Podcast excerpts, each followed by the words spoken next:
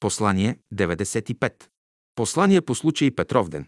Празника на учителя 1982 година. Домът Господен. Втора част. Едно желая душата ми и него винаги ще диря да живея в дома Господен през всичките дни на живота си.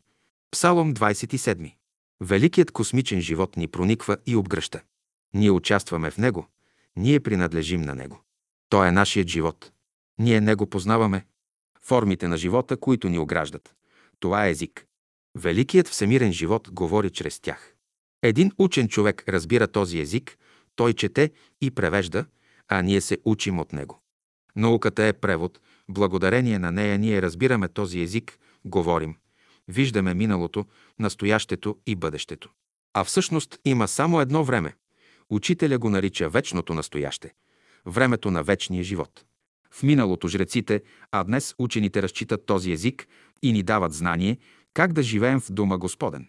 Защото без това знание човек ще загуби връзката си с големия живот, а следователно и малкия живот. Науката се изучава в университети, но тя се изучава и в окултните школи. Окултната наука е скритата страна на всемирния живот, тя е неговата творческа страна. Съвременната наука не може да обясни защо великият живот взема такава или онакава форма. Факторите, които Дарвин изтъква, не са достатъчни, за да обяснят това безкрайно разнообразие, красота и целесъобразност в природата. Една велика разумност се изявява в нея и тя е всемирна.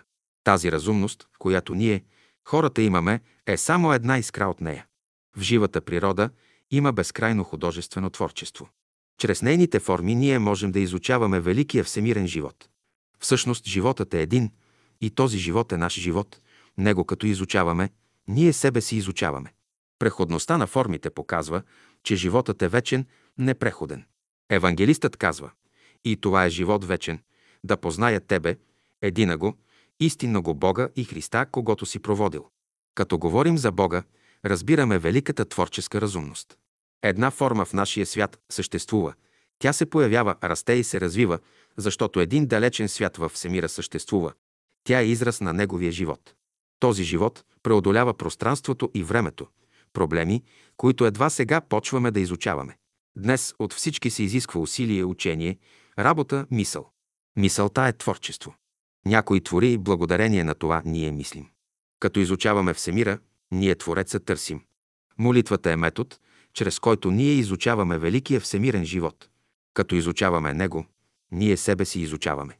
София, юли 1982 година. Брат Борис.